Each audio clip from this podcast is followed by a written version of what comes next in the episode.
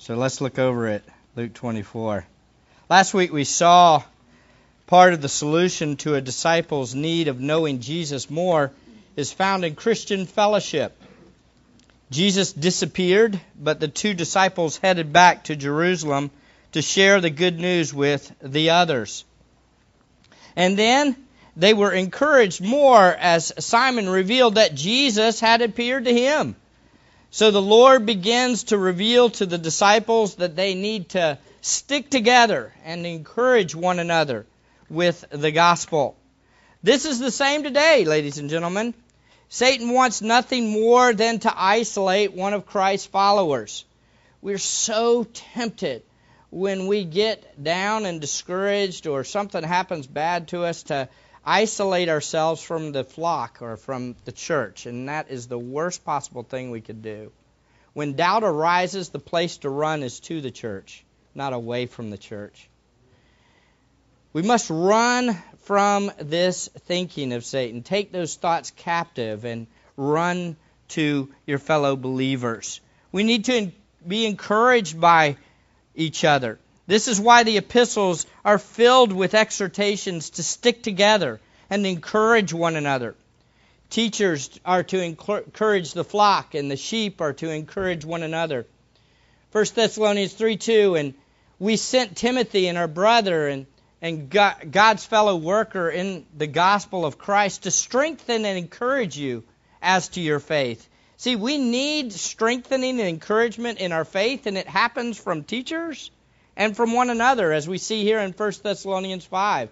Therefore, encourage one another and build up one another, just as you also are doing.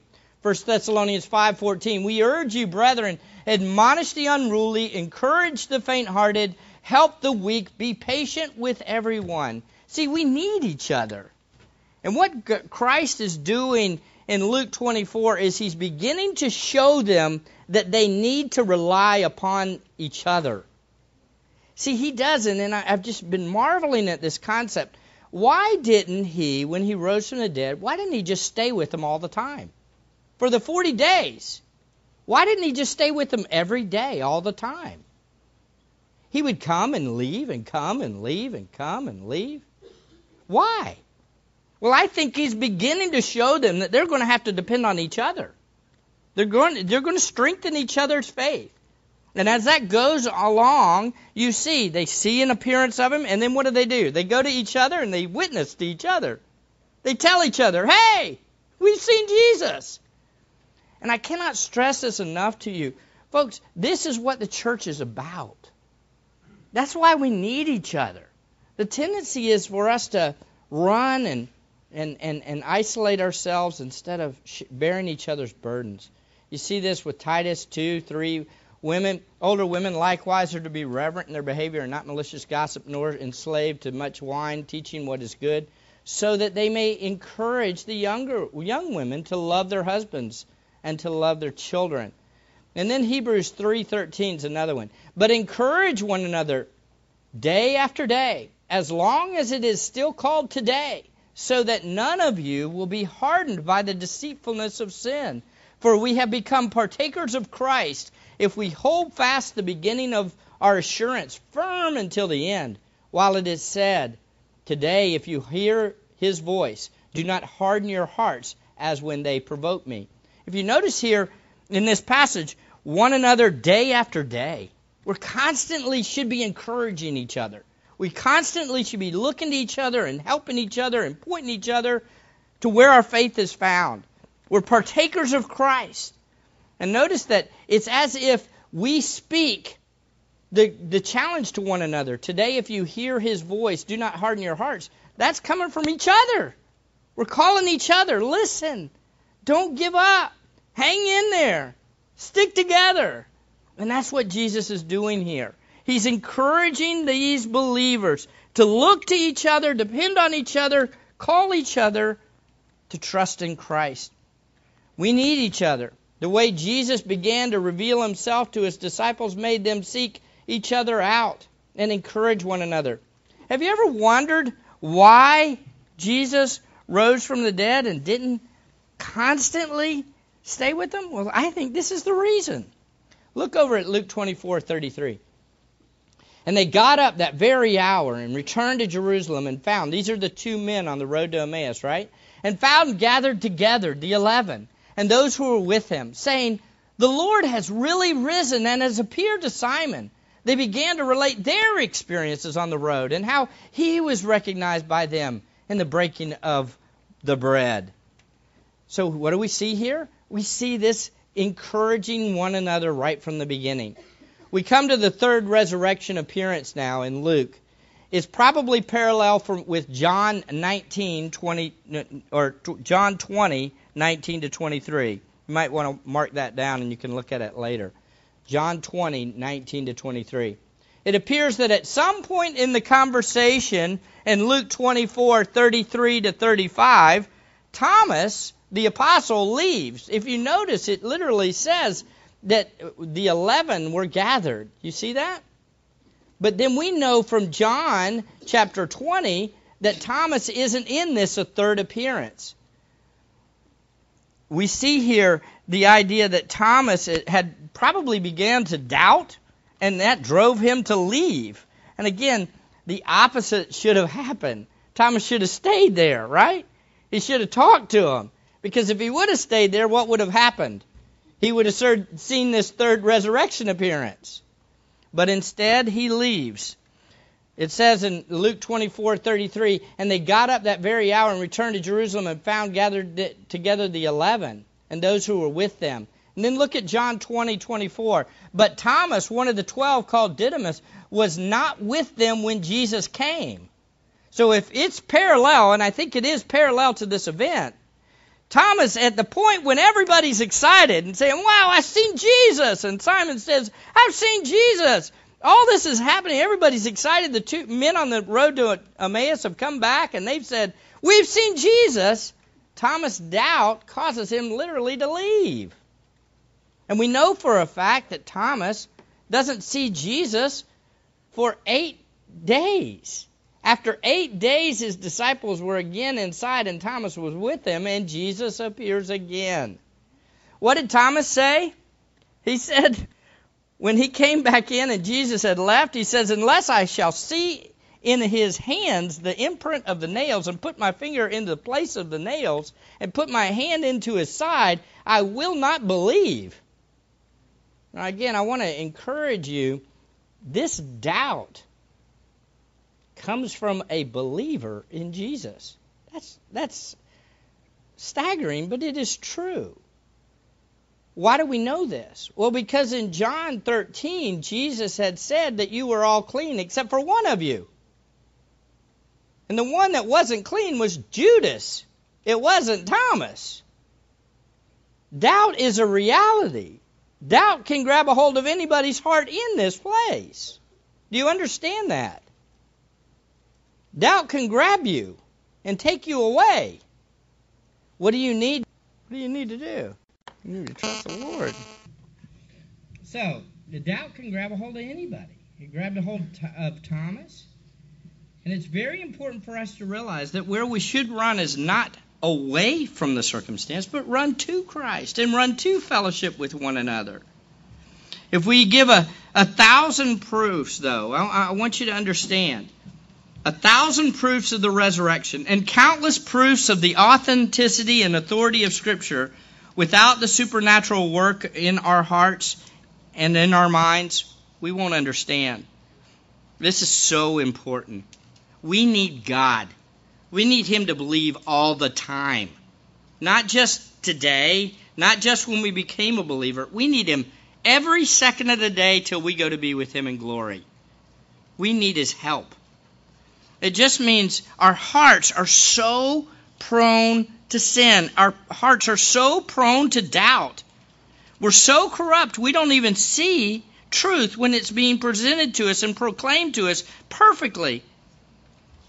This is exactly what happened to Thomas. He had eyewitnesses saying, I saw him. I saw his hands. I saw the holes. Unless I see it and put my fingers in there, I won't believe. What do we need? We need God every second of the day. Now, the instrument God uses to open our hearts and help us to understand. Notice he's the one that does it in verse 45. Then he opened their minds to understand the scriptures, right? But the instrument he uses is his word. In verse 27, it says, Then beginning with Moses and with all the prophets, he explained to them the things concerning himself in all the scriptures. That's what he told them back on the road to Emmaus, remember? And they said, and they explained this, they said to one another, Were, were not our hearts burning within us while he was speaking to us on the road, while he was explaining the scriptures to us? I've been thinking about what this means to be burning within us. Were our hearts not burning within us? What does that mean? Well, I, I believe the idea is, is that they were being encouraged in their faith through the scriptures.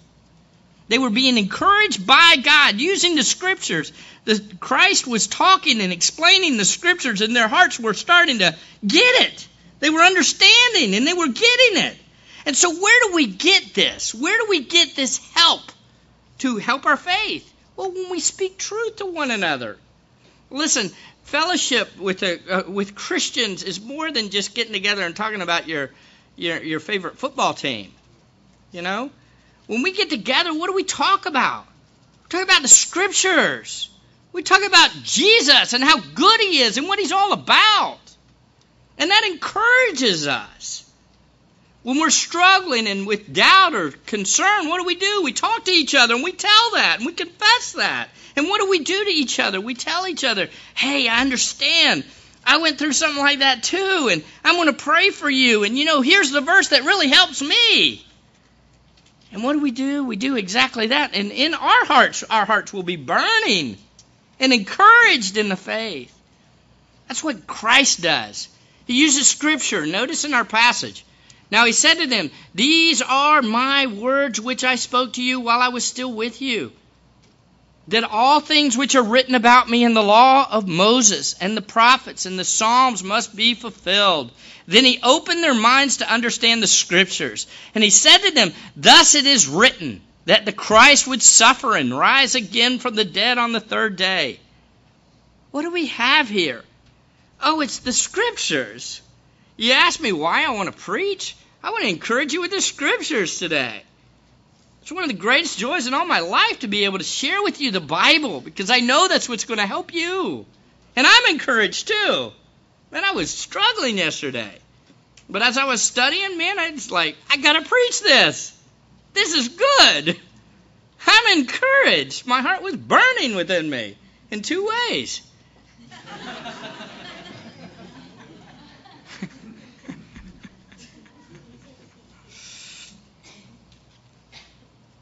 Ladies and gentlemen, the word is good, isn't it? Jesus does use his appearances to confirm his resurrection. But as we will see, the overwhelming proof does not eliminate doubt. Just seeing him does not eliminate doubt. So let's walk through Jesus' third resurrection appearance so that we will see Jesus is alive without a doubt. First, Jesus appeared to his disciples again in verse 36. It says, While they were telling these things, he himself stood in their midst and said to them, Peace be to you. The fellowship and excitement of an eyewitness testimony is only topped by Jesus appearing in their midst again. It appears that Jesus was not bound by, the, by physical space in his glorified body. It was a real physical body but he was able to disappear and reappear in a room. Now, just a warning for us today we should not look for these appearances today, also. You understand that, right? Jesus ascended 40 days later and will not return until he comes back to establish his kingdom on earth. Look at Acts 1 10 at the ascension. And as they were gazing intently into the sky, they were looking up as Jesus went up into the sky. While he was going, behold, two men in white clothing stood beside them. They also said, Men of Galilee, why do you stand looking into the sky? This Jesus who has been taken away from you into heaven will come in just the same way as you have watched him go into heaven. In other words, look, he's going and he's going to come back that way. And that's the next time he comes back. That's Revelation 19, isn't it? The reality is this, folks. Jesus ascended and he is not here. You're not going to see him until you go to be with him or he comes back. Do you understand? That's the way it is. They're not these appearances anymore. Contrary, again, to Oral Roberts' 900 foot Jesus outside his window. So, we look for his return with confident expectation. We trust that he will return as he left. We long for his return, don't we? I tell you, yesterday I was like, come on, Lord Jesus, it'd be good right now. And we wait. This is the life of the believer. We wait for his return with confident expectation. In the meantime, what do we do? Well, I think this is a good application of the resurrection and the return of Christ. Look, 1 Timothy 6:11, here's a good one. But flee from these things, talking about the love of money in the previous verse, you man of God, and pursue righteousness, godliness, faith, love, perseverance, and gentleness. Fight the good fight of faith. Take hold of the eternal life to which you were called and you made the good confession in the presence of many witnesses. I charge you in the presence of God, who gives life to all things, and of Christ Jesus, who testifies the good confession before Pontius Pilate, that you keep the commandment without stain or reproach until the appearing of our Lord Jesus Christ, which he will bring about at the proper time. He who is the blessed and only sovereign, the King of kings and Lord of lords who alone possesses immortality and dwells in unapproachable light, whom no man has seen or can see. To him be honor and eternal dominion forever. Amen. Wow, isn't that a great section of scripture? I mean, the idea is, is hey, get your eyes on him, trust him, fight the good fight of faith. What is that? This is the battle to believe. It's the battle to trust God. It's the same battle the disciples were argue, or, uh, uh, grappling with after the resurrection. Is he really alive? Is he really alive? It's that doubt that they were struggling with that you have to fight for. You have to war to continue to trust in God. Do you understand? It is a battle. It's not a battle some of the time, it's a battle every minute of the day. You have to fight to trust in the Lord. You have to pursue Him with all that you have. Do you understand, folks? Oh, this is so important. We pursue Him through the Scriptures, and we pursue righteousness and godliness and faith and love and perseverance and gentleness. Beloved, Jesus rose from the dead. Praise God. He appeared to the disciples. Praise God. He ascended into heaven. Praise God. And he will return. Praise God. We must trust him and obey him and fight to trust him every day of our life till the last day we breathe. Fight the good fight of faith. Trust him even when it doesn't make sense or when you're hurting or when you're doubting or when you're struggling. Luke 24 where am I? Luke 24 36 says, While they were telling these things, while they were telling these things, he himself stood in the midst and said to them, Peace be to you. By the way, Jesus' words here, peace be to you, were not only a typical greeting when meeting someone during that day. In this case, it had so much more packed into the little greeting, didn't it? Peace is the results of Jesus' person and work. It is the peace that we have with God, which is the basis of our faith. We trust Him because He has provided peace with God through His work. Isn't that great news? We are right with God. We have peace with God. This is the first thing that comes out of his mouth when he shows up after the resurrection to these guys. He says, Peace to you. It means so much more than just a little greeting. So for us to trust in Him is not without benefit. Oh, beloved, the last couple of weeks I've experienced way more deaths than I would like to. And my father just told me last night my grandmother probably won't make it much longer. Maybe this week. So where's our hope? I mean, it's like every week there's another death. Frank, you're back there, and Frank's brother passed away doing the doing the funeral of the day. I mean, where's our hope? Answer? God. He's good. Peace with God. Trust Him. He is good. He's provided a way for the separation to go away. And we can be with Him forever and be at peace with Him forever. Where do we turn when death and separation from God is everywhere we look? Answer to Christ, the one who has victory over death and is ruling and reigning now. Praise God. Trust Him. He is the reigning Lord who provided peace for all of us who trust in Him.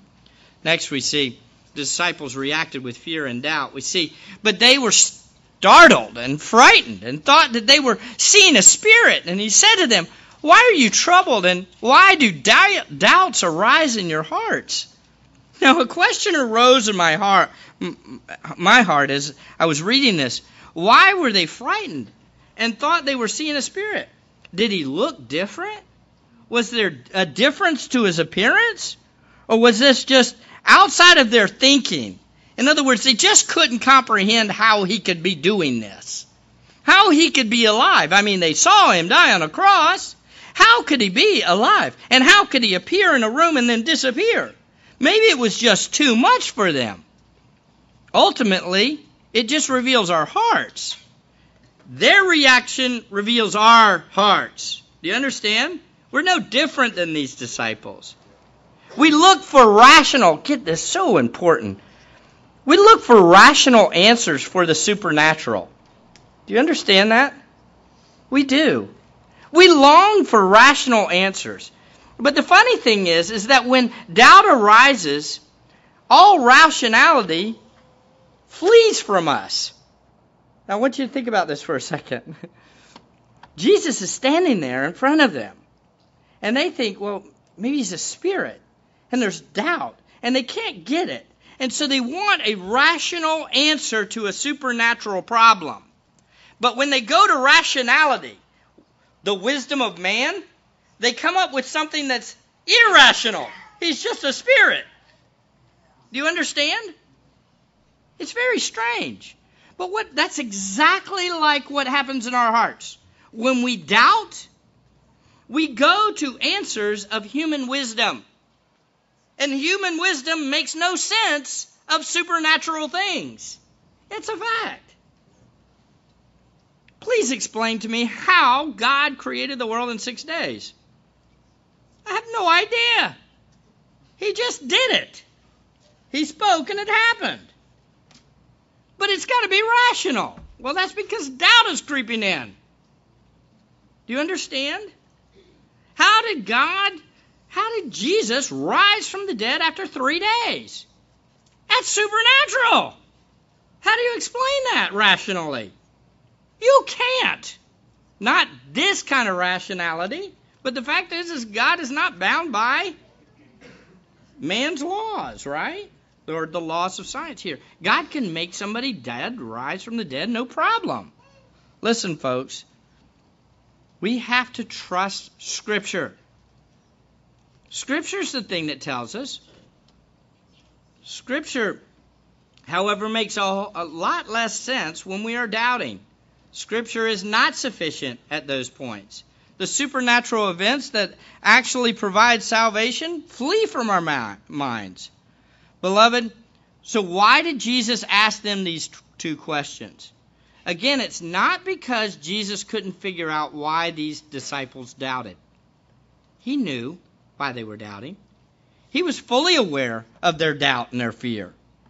It wasn't he wasn't asking this saying, "Why are you doing this? I don't understand." He's getting them to look at their own hearts. He's getting them to look deep within, and he said, "Why are you troubled, and why are, do you doubt? Why do doubts arise in your heart? He's trying to get them to recognize that they've got a problem.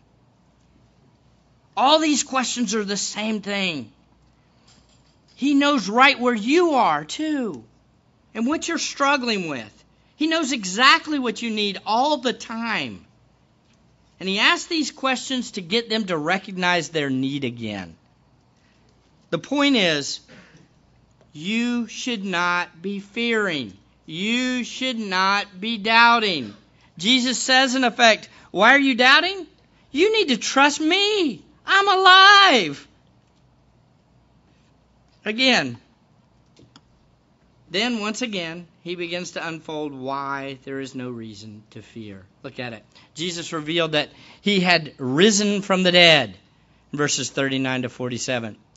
Jesus gives a threefold revelation to dispel their fear and doubt. What a gracious and merciful Savior, isn't he? I mean, he gives them proof. Three proofs, right? What a great God.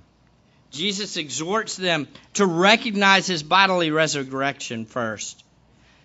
says, See my hands and my feet, that it is I myself.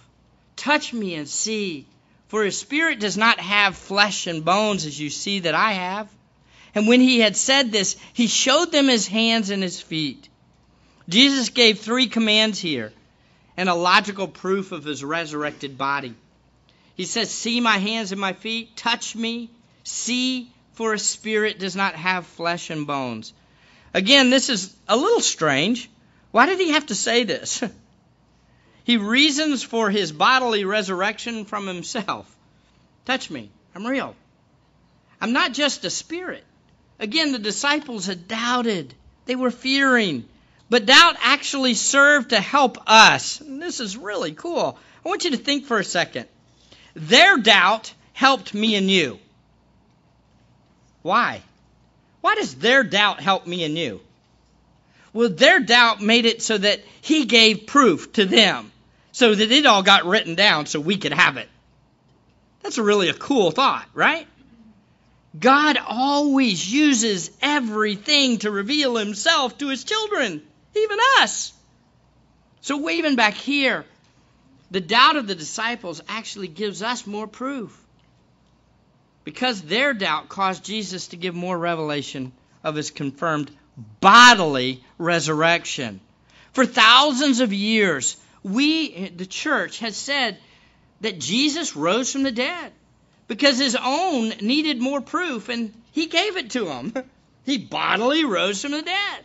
Again, beloved, the other religious books make the followers out to be heroes, but the Bible has only one hero in the Bible. There's only one. His name is God. Do you understand? It's God. Mankind is kept in his rightful place in the Bible. He is shown to be in need, and God is shown to be the provider of revelation.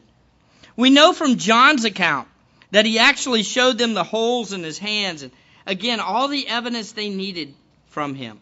Literally, he says, It is I myself. We can trust in the resurrected Savior. He's alive. You realize that there are thousands of pages of apologetic information that tries to prove that the resurrection of Jesus happened. Thousands of pages. There was actually a uh, apologetic conference this weekend. I would love to have watched there. Jason Lisle did a uh, debate with um, somebody on the difference between presuppositional apologetics and evidential apologetics. I would love to have watched that. Would have been very, very interesting. But the idea is, is that people are always trying to prove that Jesus really rose from the dead. Oh, books, I mean, you're talking huge books trying to prove that Jesus rose from the dead. Beloved, don't go down this road. Just trust what the Word of God says. He rose from the dead. Fact. You know, again, why did God give us this book?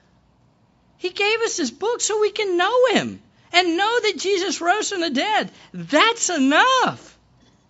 Don't go with human wisdom. After all, Colossians 2 8 says this See to it that no one takes you captive through philosophy and empty deception, according to the tradition of men, according to the elementary principles of the world, rather than according to Christ. We have what we need. It's in Scripture. Trust it. He tells us that Jesus is alive. Be careful not to trust in man's wisdom. Trust in God's Word, ladies and gentlemen. Notice, however, Jesus is not going done giving proof. Jesus ate food to confirm his bodily resurrection. Look at this. While they still could not believe it because of their joy and amazement, he said to them, Have you anything here to eat? They gave him a piece of broiled fish, and he took it and ate it before them. Now, again, I don't believe he ate this fish because he was hungry. How do I know that? Well, it doesn't say he was hungry, but I think the little phrase at the end in verse 43 kind of gives it to you. He says he took it and he ate it before them. The idea is is he ate this to show them that he was a human, that he was bodily resurrected from the dead and he could eat food. That's an interesting thought, isn't it? He gave proof. Now, this proof can't be repeated, so we must believe based on the Word of God, right? Do we know that Jesus bodily rose from the dead? Yes. How do we know? Because it says it. Was it a spirit? Was he a spirit only? No, it's a bodily resurrection. He can eat food. Trust it. That's enough, isn't it? Scripture's enough. Interesting, interestingly, Jesus now appeals to his word for his final proof. We see this in verses 44. Notice, Jesus appealed to the word as confirmation of his resurrection. He said, Now he said to them, These are my words which I spoke to you while I was still with you, that all things which are written about me in the law of Moses and the prophets and the Psalms must be fulfilled. Then he opened their minds to understand the scriptures, and he said to them, Thus it is written that the Christ would suffer and rise again from the dead the third day, and that repentance for forgiveness of sins would be proclaimed in his name to all the nations, beginning from Jerusalem. Jesus appealed to what he had said numerous times previously before he had died. One of the places that this is probably referring to, or Jesus was referring to, is Luke 18. In Luke 18:31 it says, "Then he took the 12 aside, this was before he died, and said to them, behold, we're going to Jerusalem, and all the things which are written through the prophets about the Son of Man will be accomplished. For he will be handed over to the Gentiles and will be mocked and mistreated and spit upon." And after they have scourged him, they will kill him, and on the third day he will rise again. You see, folks, Jesus, what is his appeal? What does he defend himself by? He defends himself by the scriptures. And it is the very thing that gives us our defense. Why can I stand up here today and say Jesus is alive? I can say it unquestioned guarantee. I mean, it's a fact. Why? Because Scripture says it. It's authoritative. Jesus is alive. He said it, and he's alive. Now, Jesus appealed in Luke 24 to the division of the Old Testament. And notice he says, the law of Moses, the prophets, and the Psalms. This was exactly how the Hebrew Bible was broken down and, and divided in that day. Again, pointing to the fact that the prophecies of Scripture, of Christ rather, are in all three parts of the Bible in the Old Testament the Psalms, the prophets, and the law of Moses. And it's very interesting that when the disciples began, Jesus is gone, he's ascended. When they go and start sharing their faith, what do they appeal to? The same three. Matter of fact, look, you see this the Psalms. In Acts 22 uh, 23, Peter speaking, he says, This man, delivered over by the predetermined plan and foreknowledge of God, you nailed to a cross by the hands of godless men and put him to death.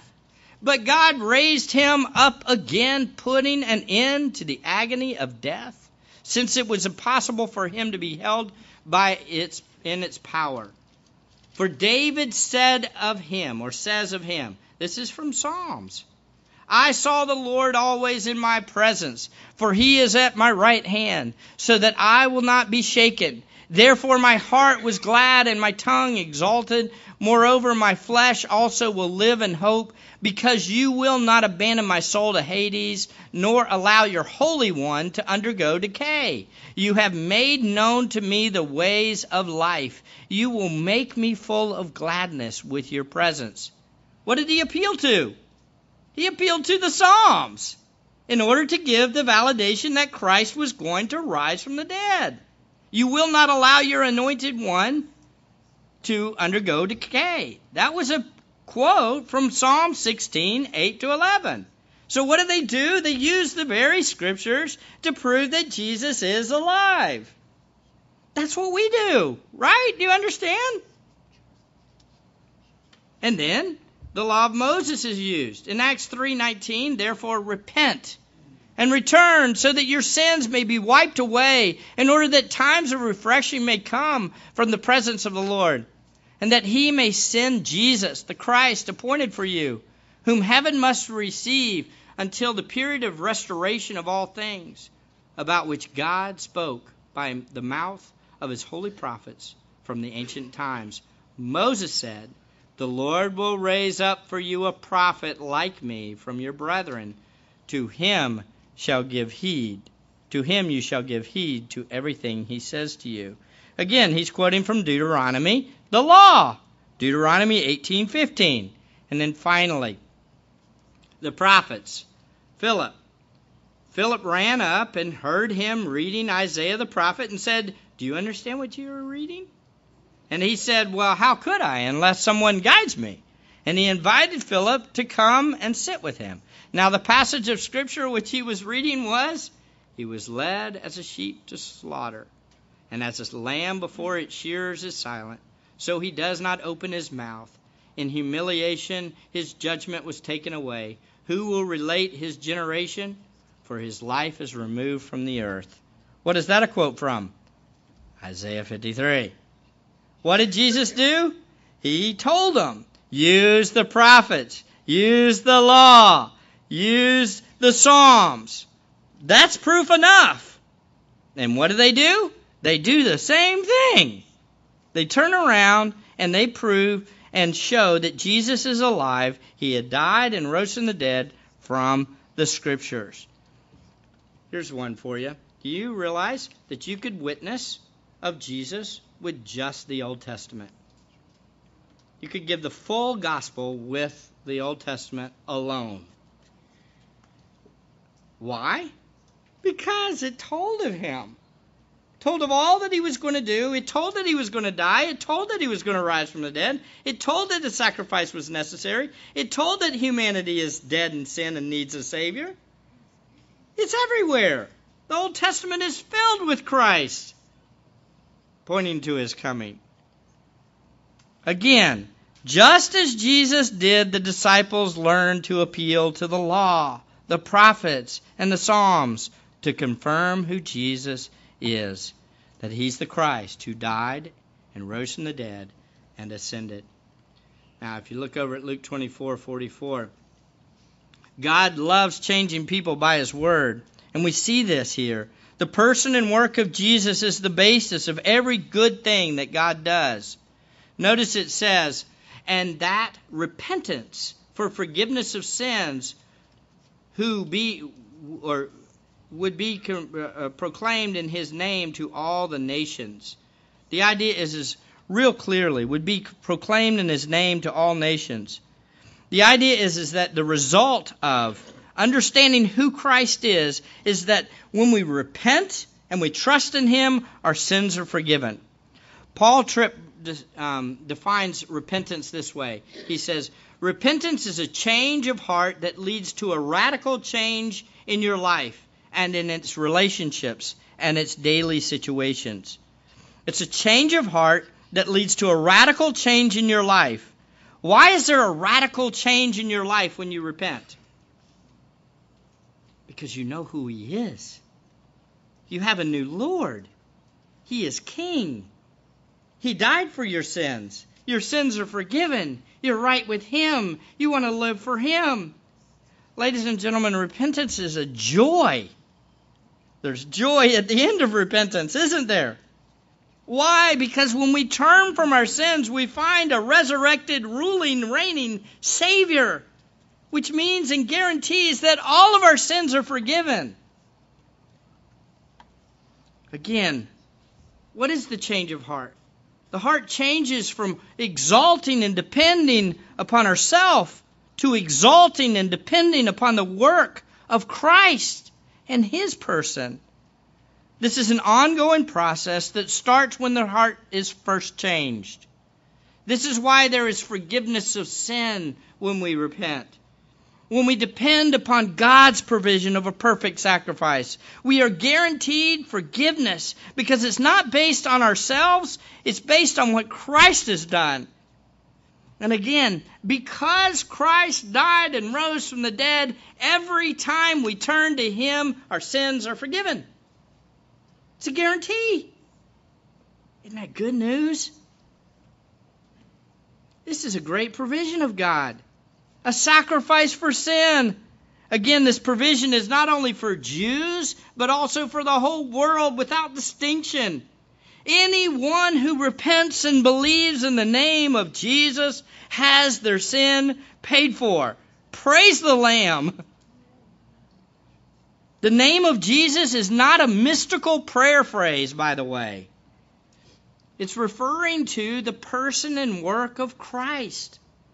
It's referring to who Jesus is and what he's done. If we turn and we trust in him and what he's done, all of our sins are paid for. They're forgiven. So we proclaim Christ to all the nations. Again, our message is Jesus Christ and Him crucified, resurrected, reigning, and one day returning. And we take this message to every single person we can because forgiveness is found in Him. Trust Him, look to Him, rely upon Him. And again, folks, I would say repentance is not a one time deal. Repentance is all the time. Anybody got bored a little bit? Anybody get distracted? Anybody think about other things? Yeah, fight the good fight of faith. Turn to Him. Embrace Him. Trust Him. Because there is all the joy in the world found in Him. Since Jesus died and rose from the dead, He is the one we should live for. We should pursue Him with all of our hearts every minute of the day. There are many good things in this world that can distract us from the best thing. Knowing Jesus and serving Him is the only thing that really, really matters. Psalm 27 4. One thing I have asked from the Lord, and that I shall seek, that I may dwell in the house of the Lord all the days of my life, to behold the beauty of the Lord and to meditate in his temple. For in the day of trouble he will conceal me in his tabernacle. In the secret place of his tent he will chide me. He will lift me up on a rock. And now my head will be lifted up above my enemies around me, and I will offer in his tent sacrifices with shouts of joy. I will sing, yes, I will sing praises to the Lord. Let's pray. Father, we worship and praise you and thank you for Christ, the one who died in our place and rose from the dead. He is alive. And for this we come, trusting you, depending upon you, looking to you, relying upon you, knowing that you are good. Lord, we pray that our encouragement of one another will continue to point each other, that we will continue to point each other to you. That we will continually look to you, Christ, and to encourage each other with Christ. Father, please help us to be a church that is all about Christ and His Word. We pray this in Jesus' name. Amen.